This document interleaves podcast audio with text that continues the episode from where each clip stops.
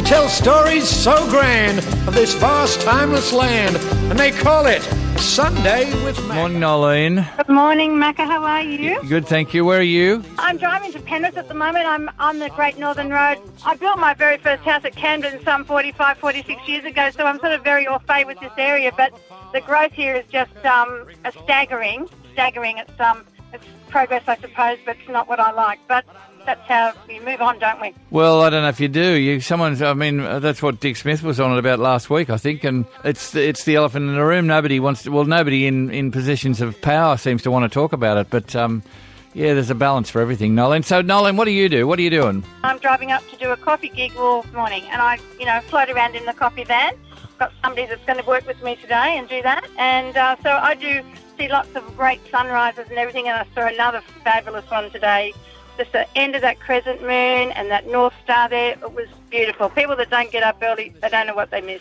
Nolan, you, you've got uh, you've got kindred spirits all around Australia who are keeping the, the nation going because you know, of course, coffee is the national drink now. And farmers, even farmers, you know, you think they're out there and they no, they they, dri- they drive into town for a latte. I heard that. I heard that. I, I, I thought, I love you. I thought to myself, we need more of them, you know. But um, Well, but, you're you know, keep you're keeping the you know you don't realise the politicians think they're running the joint and making us work, but no, it's you people who make coffee. You getting up early, looking at sunrises. Nolan, you should get an AO or an AM or something. and I've got to fly, but look, I'll have a, tu- a turmeric latte, please. I'll get that for you anytime. They tell stories so grand of this vast, timeless land, and they call it Sunday with Macca. They all call it Sunday with Macca. Yeah, they all call it Sunday with Macca.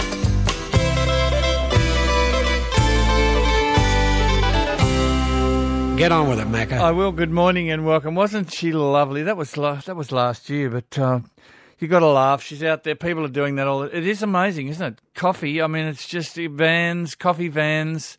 I I told you that I was on a barley tour last year or the year before, and we're out in the middle of nowhere in South Australia. And I thought, I wonder. I said we're on a farm looking at barley crops, and um, I thought, I wonder where we're going to get lunch. Probably, I said the farmer's wife will probably bring some sandwiches out, and next minute, a coffee van arrives out in the middle. I'm telling you, it was miles from anywhere. And of course, we just yeah, we had turmeric lattes and beetroot lattes and the whole deal. It was just. And it is, it's keeping the nation going. It's keeping the nation going. I mentioned that I was going to talk about this. I'll tell you what's on today. Um, the State of Origin's on in Perth, which is they're taking rugby league football to Perth. Um, there has been a team in Perth from um, in other times. Uh, many of my friends, some of my friends went over in the trade. George and Bruce um, went over in the train. Uh, lots of people will be flying in from Queensland and from uh, New South Wales. I suspect it'll be a big event. Lots of rain over there. It'll be wet. It's been cold. It's been cold everywhere. Prime Minister's back from Fiji. He went for a week. Went away for a week. He's had a big, he had a big time belting around for the election camp. Must be very um, draining, I reckon, to be in an election campaign. You have to talk to everybody. You have to be nice to everybody. Um, and yes, well, that's interesting. Thank you. I'll take that on board. Um, you have to say those sort of things, don't you? But anyway, he's going over to the Origin uh, as well as that. I don't know if there'll be any behavioural awareness officers, which they have in the AFL apparently. Um, but I think that'll take on. We've got one here strolling up and down the corridor. This has just started here. Behavioural awareness. Can you believe it, ladies and gentlemen? Uh, oh dear, oh dear. Last week, uh, was it last week? I think it was. Uh, might have been the week before.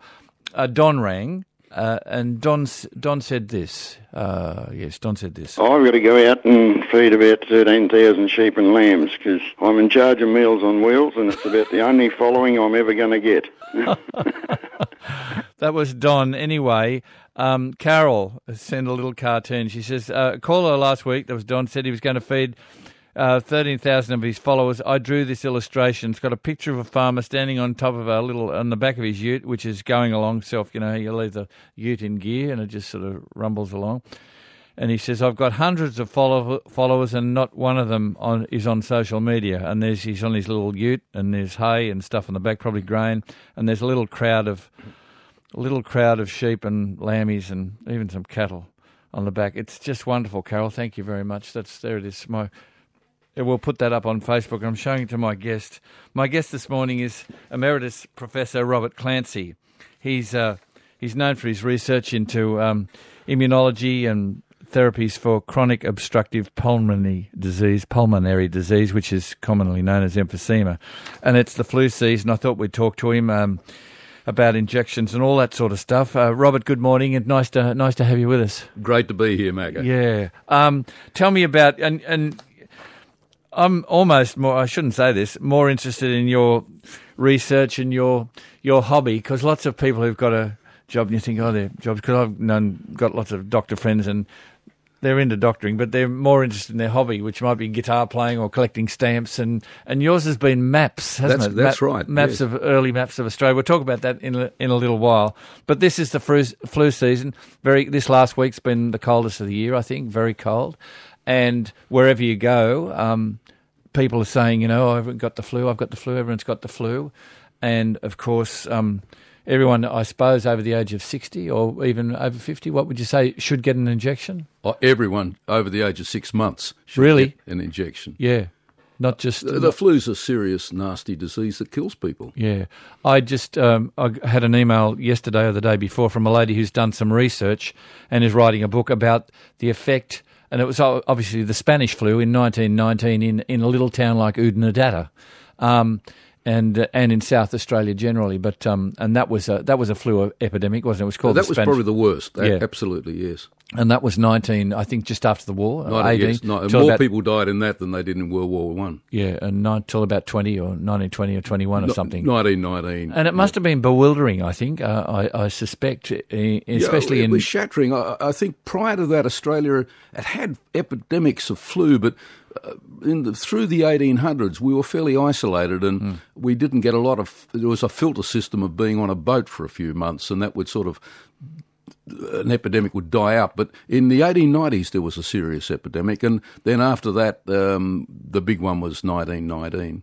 Uh, it's, it's all about when the flu changes. It, it's got a genetic constitution that's very unstable.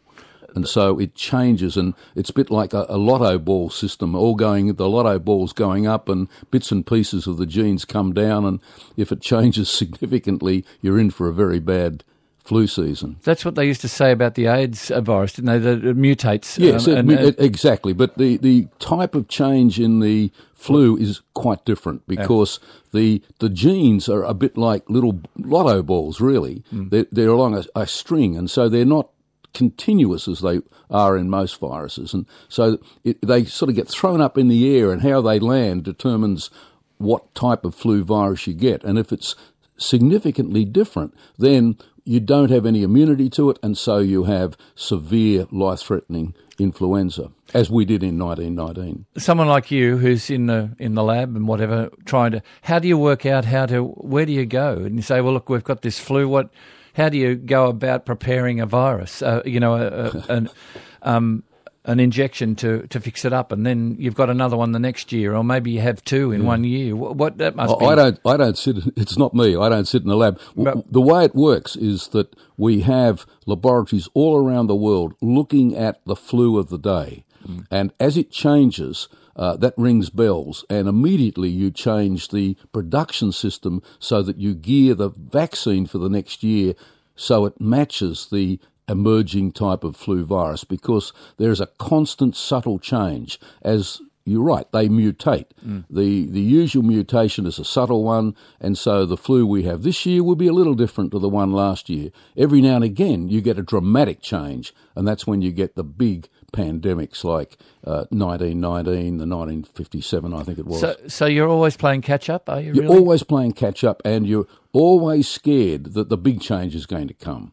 And the cyclotron, the the animals where all this goes on is usually birds or maybe pigs, and so that's why everyone gets concerned about bird flu and uh, porcine flu in China because are we is it going to throw up another one of these big changes that we're not we have no immunity to? I'm talking to uh, Robert Clancy, emeritus professor. Um, uh, his immunology um, is his uh, stock in trade. I'll give you a number 1300 700 222, wherever you are around Australia, all over the world. You can uh, ring us. We had a call this morning from Matthew in uh, Normandy. In Normandy, he lives in London. He was heading to, to a triathlon. He's lived in. He come, comes from Griffith, but he's lived in London for many years. He said, unfortunately, you know, I married an English lady, so he said, "Oh, you have to. I have to live in." Have to live in London. He said Lon- London was quite good because you hear a lot. He said London gets a lot of bad press in terms of weather, I suppose, and you hear about drizzly and rainy and stuff. But he said it was it was uh, yeah. He enjoys himself. He enjoys life, and he enjoys running in triathlons and all those sort of things. And he goes cycling. I suppose it'd be nice, but uh, in in lots of ways, when you if you read the pro- press and and take notice of it, and you look around the world, the world seems to be in a mess. But I think it was always in a mess. My mum used to say, "Oh, the world's in a mess," and that was fifty years ago. You know, she'd say the world's in a mess. I don't know, Robert. What's your take on that? Well, Well, it just- always seems to be a mess. I, I think it? it's always been in a mess. We just know about it more quickly. We've got And we hear about it more often. More often. Yeah, we hear about it for 24 hours of the day, whereas Yeah. before we were thankfully. We, um, we have a, a news cycle that loves bad news. I think. Yes, exactly, exactly. Now, tell me, um, y- you you were known for your research into chronic obstructive pulmonary disease. That's emphysema. What causes lots of causes, I suppose, of emphysema? Smoking, um, Well, working. in- ninety percent, ninety percent in this country are still caused by cigarette smoking. Mm. Uh, what it does, it changes the, uh, it damages. Tox- it's a toxin damaging the airways, and that allows bacteria to come in to the airway. So that if you get uh, the flu, because most people who die from flu are over the age of 60, and most of them have some impairment of their airways. And so they have bacteria, and these bacteria uh, uh, have a receptor on them that actually binds to the virus, and they go crazy. And so you've got a crazy bacteria, a crazy virus, and that leads to the flare up and pneumonia in, in many of these individuals, and some of them die. How did you get involved in this area of uh, medicine? Uh, I wanted to be an immunologist before anyone, including myself, knew what an immunologist was. How come? well, I, well I'll tell you. I, no, I'll tell you. I, I, looked around at my friends, and I, I'm a physician and internist, and uh, all my friends were getting into these vertical areas of medicine, which sounded pretty boring because if you're a heart doctor, you kn- knew nothing about a brain. So I said, I'm going to get involved in a mechanism, so it cuts across all these barriers and. Immunology was the one, but um, we had to sort of create it as a specialty, which of course it is now, and uh, uh, a very uh, major one. But my interest was in the area of the mucosa, the lining tissues of the lung and the gut. And I was very lucky. I worked in Canada with a, a chap called John Bienenstock, who was the person who showed the communication between the gut and the lung. So you could show that cells went from little uh, organs in the gut called Peyer's patches, and they would go like postage stamps, take me to the lung. And so we could redefine how the, the, the lung protected itself, and that led to uh, looking at chronic bronchitis, emphysema as a model system in man to see if that act- what we did in animals worked in humans, and it went on from there. Uh-huh. And been a, a rewarding life. You've Oh, enjoyed it. terri- I, I have been the luckiest guy. Uh, tell me why. Well, first of all, we've lived in what a great time we've we've lived through. Um, secondly, uh, I went into medicine at a time when you could actually do what you felt was right and good and and interesting. a lot harder to do that now. The bureaucracy's uh, so much greater. Uh, and I was in an area where uh, we could ask questions and sometimes get answers, and it, it all seemed to work. Uh, I think things are much tougher for younger people today. G'day, this is Macca. Oh, g'day, g'day, Ian. It's Matthew Calabria calling from uh, Normandy in France. Matthew, how are you, mate? We wondered when you were going to call.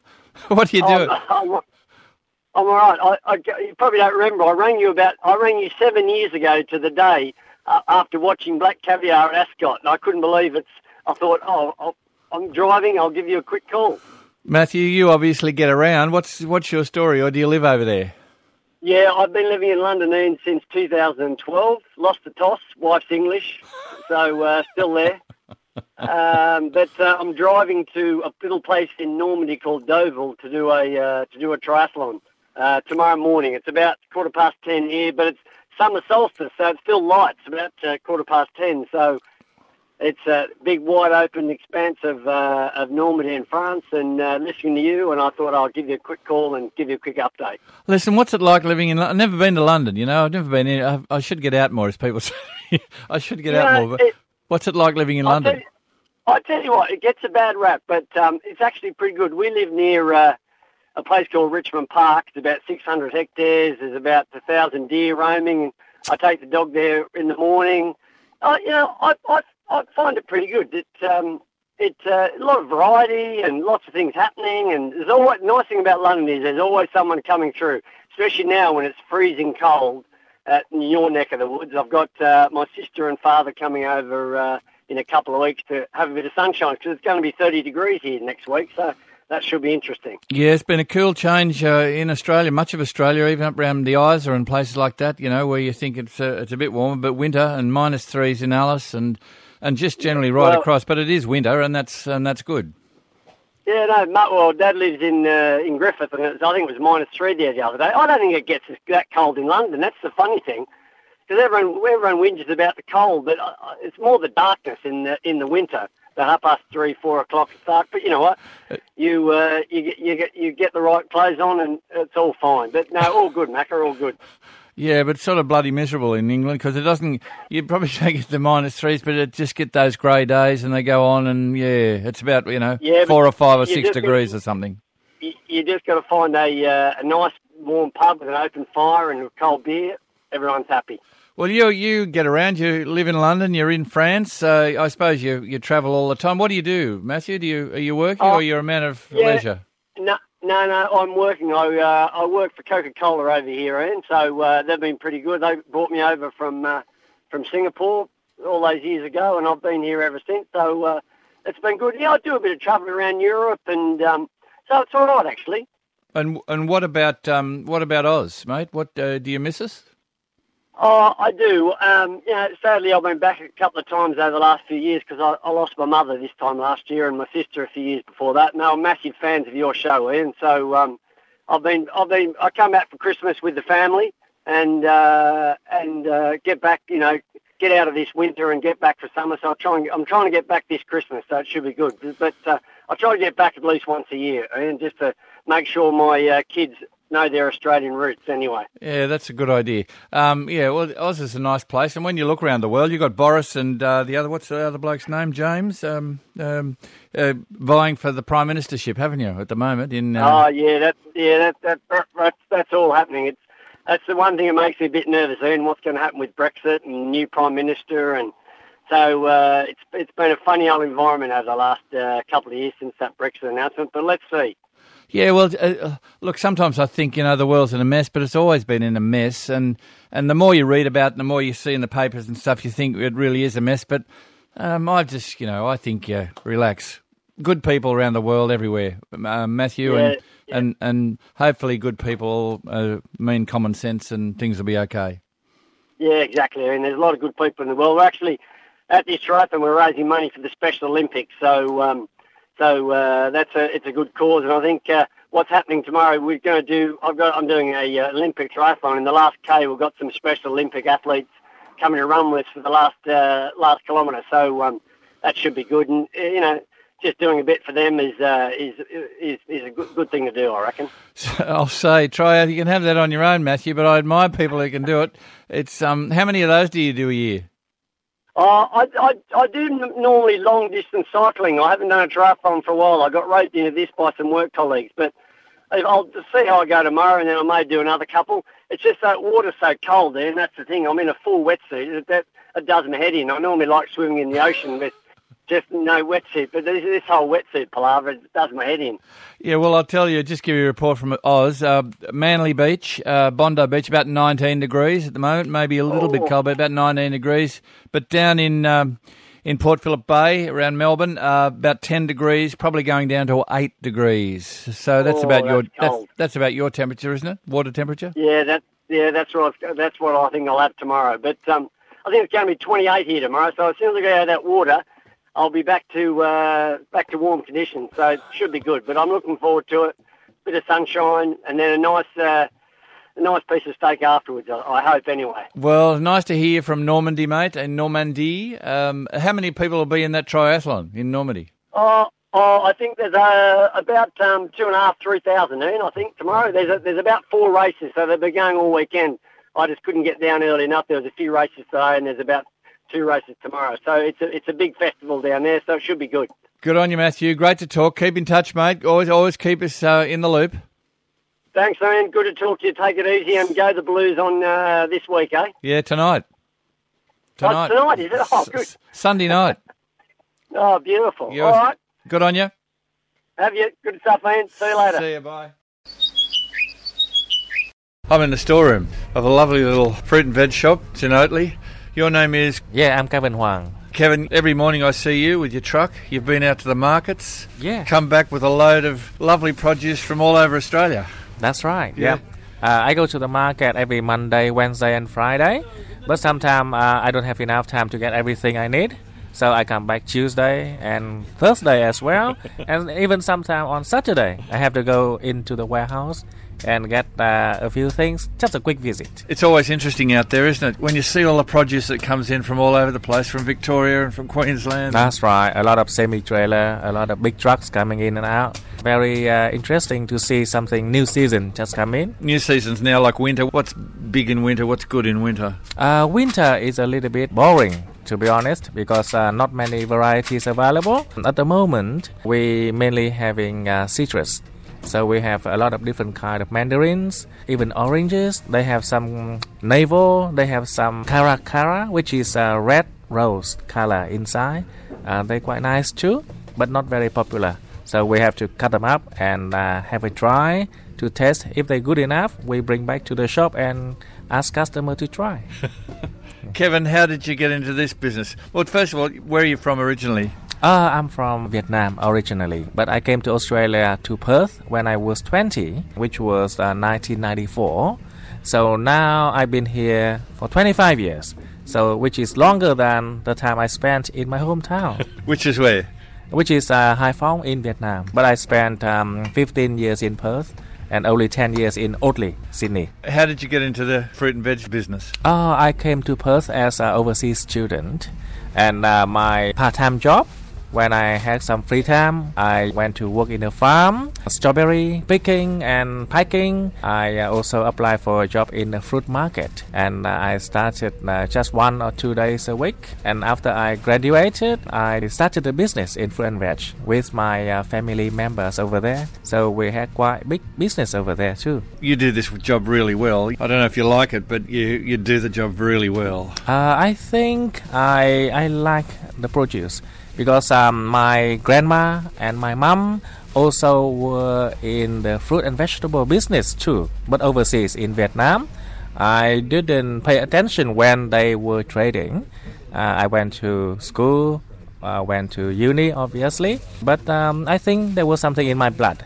so that's why I really like uh, fruit and veg, and yeah, I'm really into it. Where does most of the fruit and veg come from at the moment? From North Queensland, tomatoes and stuff like that? At the moment, yes, because uh, Queensland is warmer than New South Wales, and a lot of fruit are coming from that way. And vegetable we get from uh, Victoria, very good and fresh there too. It's nothing better than fresh fruit and veg, I reckon. You can't beat it. Yeah, I agree because uh, we got a few customer and they are joking with me. They said, "Kevin, you're competing with the pharmacy across the road."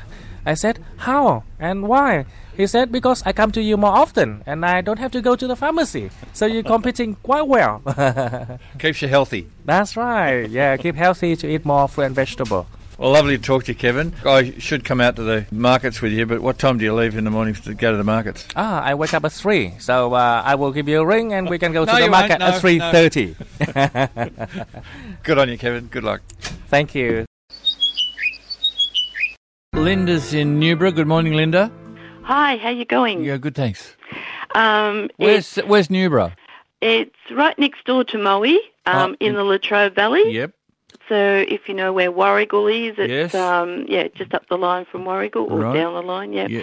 Um, uh, it's yeah, three degrees here and a bit chilly and still dark, but um, we've had some rain. Um, beautiful day yesterday, but um, uh, I think this week is all just sunny days and frosts.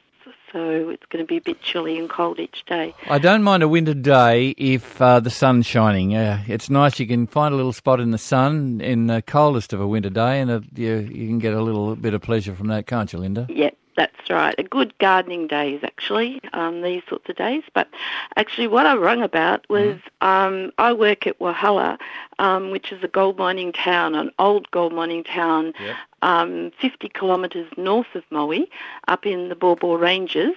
Um, and we run a tourist railway there, um, which is a bit similar to Puffing Billy, but it goes through really spectacular scenery up at Walhalla. Now, as a bit of a fundraiser and um, to bring awareness to one of our DH locomotives, which needs to be regauged, um, some ladies decided to do a yarn bombing exercise over this locomotive. And the target was 600 squares, uh, 12 inch squares to fit over this locomotive. And um, Rowena, who's the organiser, has reached, I think, more than 800 squares, but it's been an amazing community adventure with squares being posted from all over the state of Victoria. Wow. Um, last week we got some from America and we got some from South Australia, and they're all going to be sewn together to cover the DH loco that sits in the yard. Isn't that nice? Yeah, it is. It's amazing. It's just, um, I know Rowena's just been gobsmacked at all the stuff. Nearly every day there's been stuff coming in the post. But it's all happening next Saturday when it's all uncovered. So our huge DH loco um, that, well, the railway owns but can't use because it needs to be regauged um, will be covered in this great big sort of like dressing gown, if you like, or big winter coat. There's a bit of work in joining together 800 squares. Uh, That's for sure. Linda? It's taken a weeks and weeks, and we've had um, like little sewing days on Wednesdays for people to come along and sew them all together. how big's the And- square? Uh, 12 inches. 12 inches by 12, right. So we worked out the other day it's about two and a half kilometres worth of squares. Gee, isn't that amazing? To cover your DH loco. So that's next Saturday in Walhalla. Yep. All right, Yep. that'll be a great day. Great day. It will Uh, be. And I bet they're all colourful and fantastic. Send us a photo. Yes. I will, yeah. So it, the display will be on for about a month. So if people want to come in and see it, it'll just look spectacular. Specky. Yeah. All right, Linda. Good on, good on you. Stay No warm. worries. Stay warm. Yes, we're trying to. Good on you. okay. All right. Bye. The moon landing uh, a- in 1969, interesting time. Australians all over were involved in it. Come and meet Peter Davies. Interesting bloke, talks about the sun and what he was doing when the landing was about to take place. I'm talking to Peter Davies. I'm in the Blue Mountains of New South Wales where it's chilly, but it is winter. We're talking about, we're going back to 1969 really. Peter, you worked, you were part of, as lots of Australians were, part of the moon landing, if, you, if I can put it that way. Uh, tell me, where were you and what were you doing? I was at Carnarvon Tracking Station, Northwest Australia, and I was in charge of a solar telescope there. You better explain what a solar telescope is and, and why you were needed. Well, we were looking at the sun through a telescope which had a special filter in, so you could see the sun in one wavelength only, very narrow band, which meant you could look at the sun through a telescope without burning your eyes. And why was this important for the moon landing? This was uh, part of a network that NASA put up to keep an eye on the sun for 24 hours a day. There was Carnarvon. One station was at the Canary Islands, west of Africa, and the other one was in Colorado. So when one station closed down, the other one was open. So NASA could see the sun every minute of the day if it was not cloudy. And the reason for these were that the sun, when it's active, produces solar flares. And depending on the type and size of the flare, the sun would emit uh, proton emissions, uh, proton particles. And the danger with the proton particles was that anybody on the moon was unprotected because there was no atmosphere there. The Earth has a magnetic field which shields us from these protons. If the protons were strong enough, uh, they could harm the astronauts. What, could kill them or something? It wouldn't kill them, but they'd be they could have some sickness, particle sickness. When a proton flare was forecast, they could go back to their moon landing capsule, which gave them some protection. It has some metal. If the proton flare was really strong, they would have to take off and go back to the orbiting capsule, which meant that the mission would be aborted. You had a very important job. How many people were working at Carnarvon when you were there, and what was your job? I'm not certain, but there must have been 60 to 100 people working at Carnarvon between the various sections they had there. They were employed by a contractor but I was employed by the Australian government, and the station director was uh, Australian government. In the SPAN, Solar Particle Alert Network, there was myself with an assistant observer, then about three ladies who acted as they loaded cameras and kept the place going like that and produced pictures, and a technician. Was it a pretty exciting time, as you remember? That's a long time ago, isn't it? It's nearly 50 years, of course. It was exciting, you know, at Carnarvon. We were part of the mission, you know, when the capsule was circling the moon and everything. We, we were observing. But the SPAN network was also part of a worldwide network which observed the sun. We sent daily messages to other centers in Russia, America, France, Germany, Japan, each country was observing the sun and forecasting what the sun was going to be doing. So even though you're in Carnarvon, and Carnarvon, I'd say in 69 was a fairly isolated sort of place, yeah. you were connected right around the world. We were really, yes. Exciting time. And so, how long were you living in? Where were you from originally? I, I noticed a, a, little accent. I've got a Welsh accent. Welsh, yeah. But I came here in 1961. But I was working at Woomera before that. Having spent about eight years in Woomera, I decided it was time for a change, which was a total change because I used to be a computer engineer in Woomera. I was part of the Woomera Missile Centre there. I did the same job when I was in Wales, actually. And why did you come to Australia, Peter? Well, when I moved from Wales, I was working in London, and we found housing in London was like Sydney at the moment, far too expensive. And I saw the job advertised in Woomera, so I took it, and the the whole family emigrated to Woomera back in 1961. Carnarvon in 1969 didn't have television. And when the moon landing was on, of course, people in Sydney could see the astronauts walking about, but Carnarvon people couldn't. But it so happened that the Overseas Telecommunication Commission had a big dish outside Carnarvon, which got signals from satellites and from other places like America, and they piped these up to places like Sydney so they could watch the astronauts walking about on TV. Carnarvon couldn't, but what they did was the OTC piped a signal into the local cinema where they'd set up a small television. And all the school children and their mothers were at the cinema watching the moon landing. While, of course, in Car- uh, at the station itself, we couldn't see it. How do you look back on that time, Peter? Oh, I loved it in Carnarvon.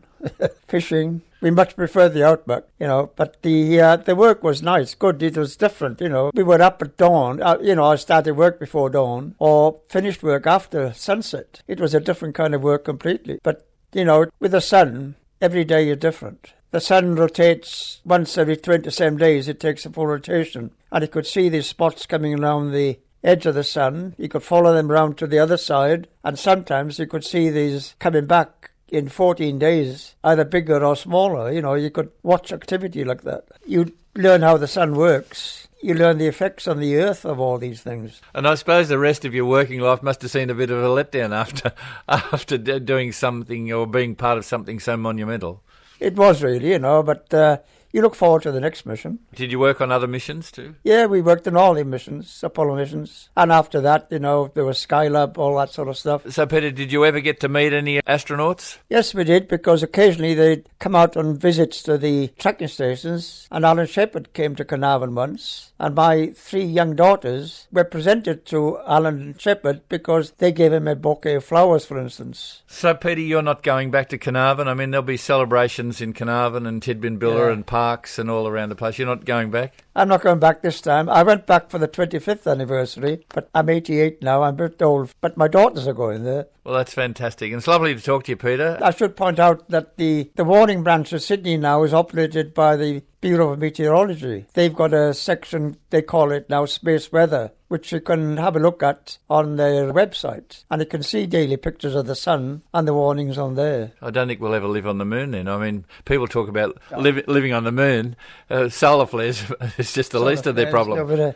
I doubt if you live on the moon. I doubt if you live on Mars even. Good on you, Peter. Nice to talk to you. Thank you. Yeah.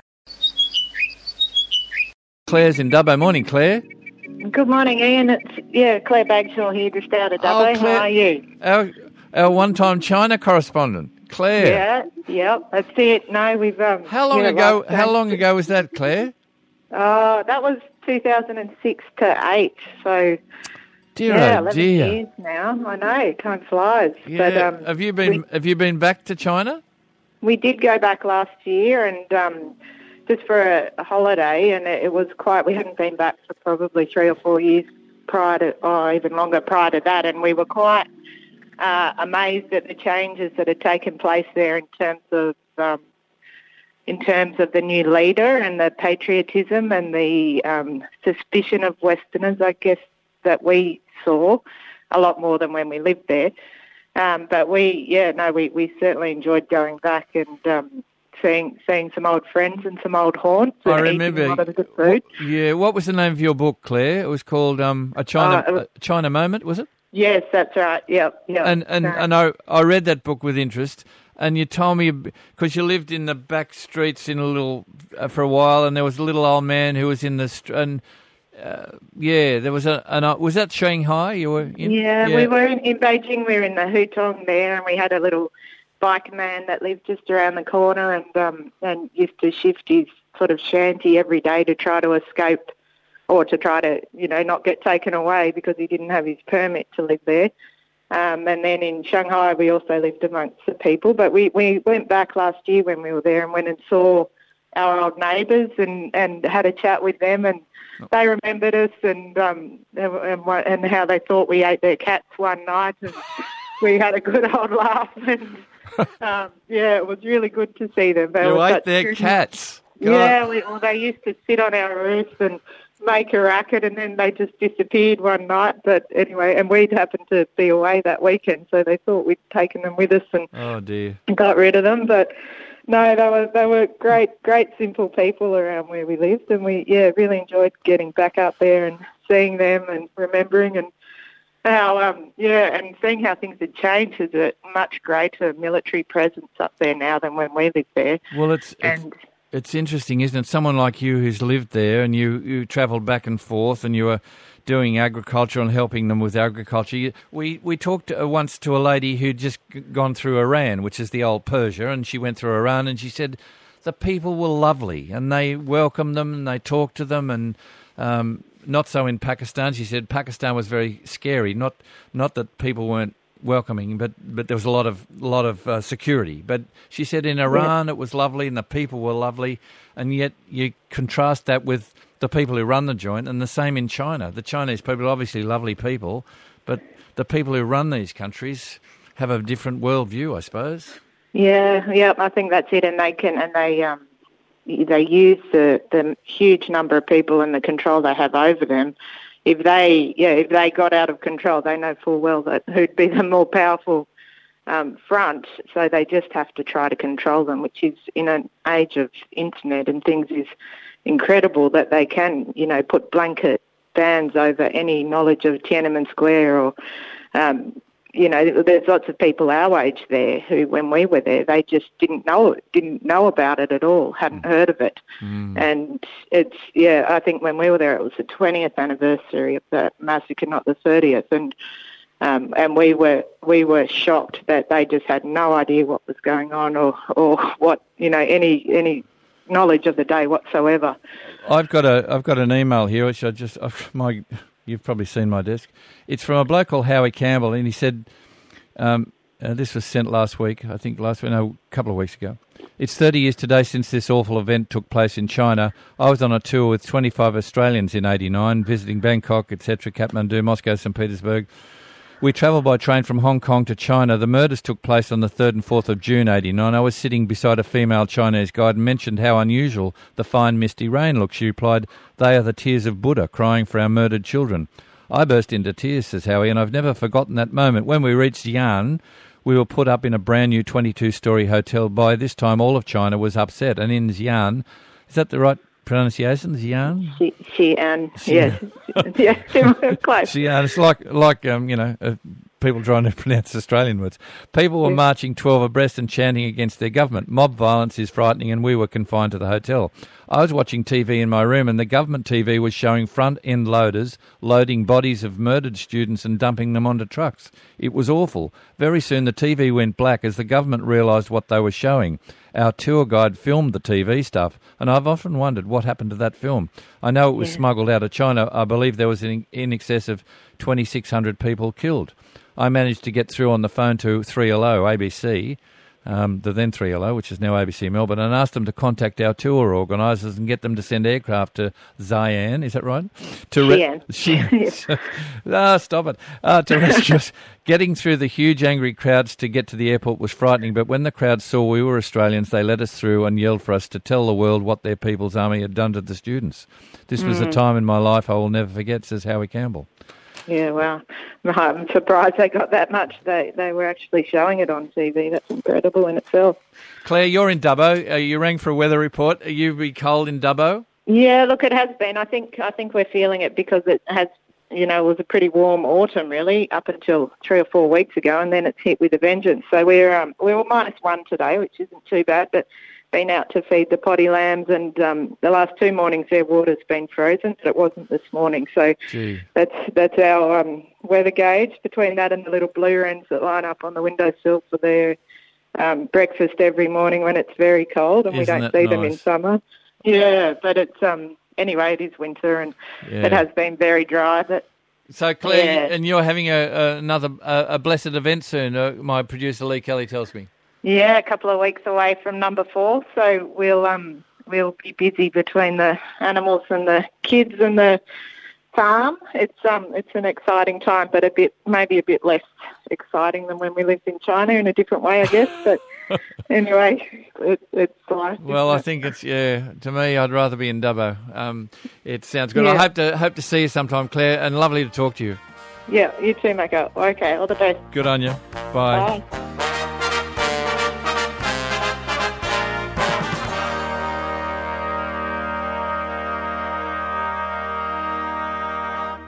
Been listening to an ABC podcast.